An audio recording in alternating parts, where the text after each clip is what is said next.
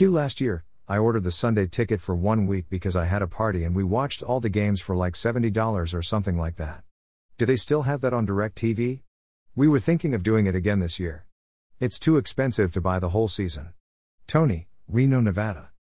Tony, you're right. DirecTV's NFL Sunday ticket can be expensive. If you purchase the basic package now, it will cost $293. And that price doesn't include some extras like access to the Red Zone channel. That's in the Max plan, which costs $395. During the last several years, DirecTV has permitted subscribers to order a single week of games if they wanted a taste of the ticket without splurging for the entire season.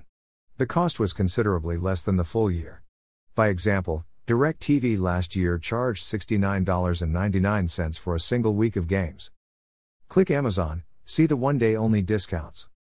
I recently asked DirecTV's PR team if the Satcaster is offering the one week feature during the 2021 season.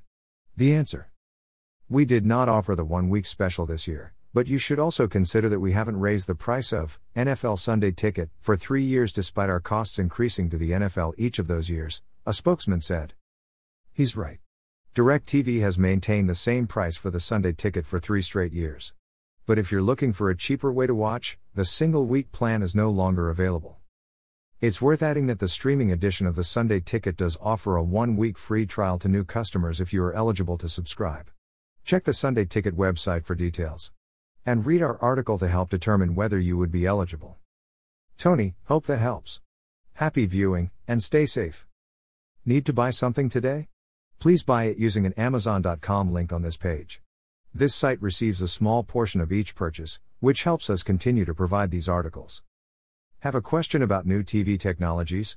Send it to the TV answer man at swann at tvpredictions.com.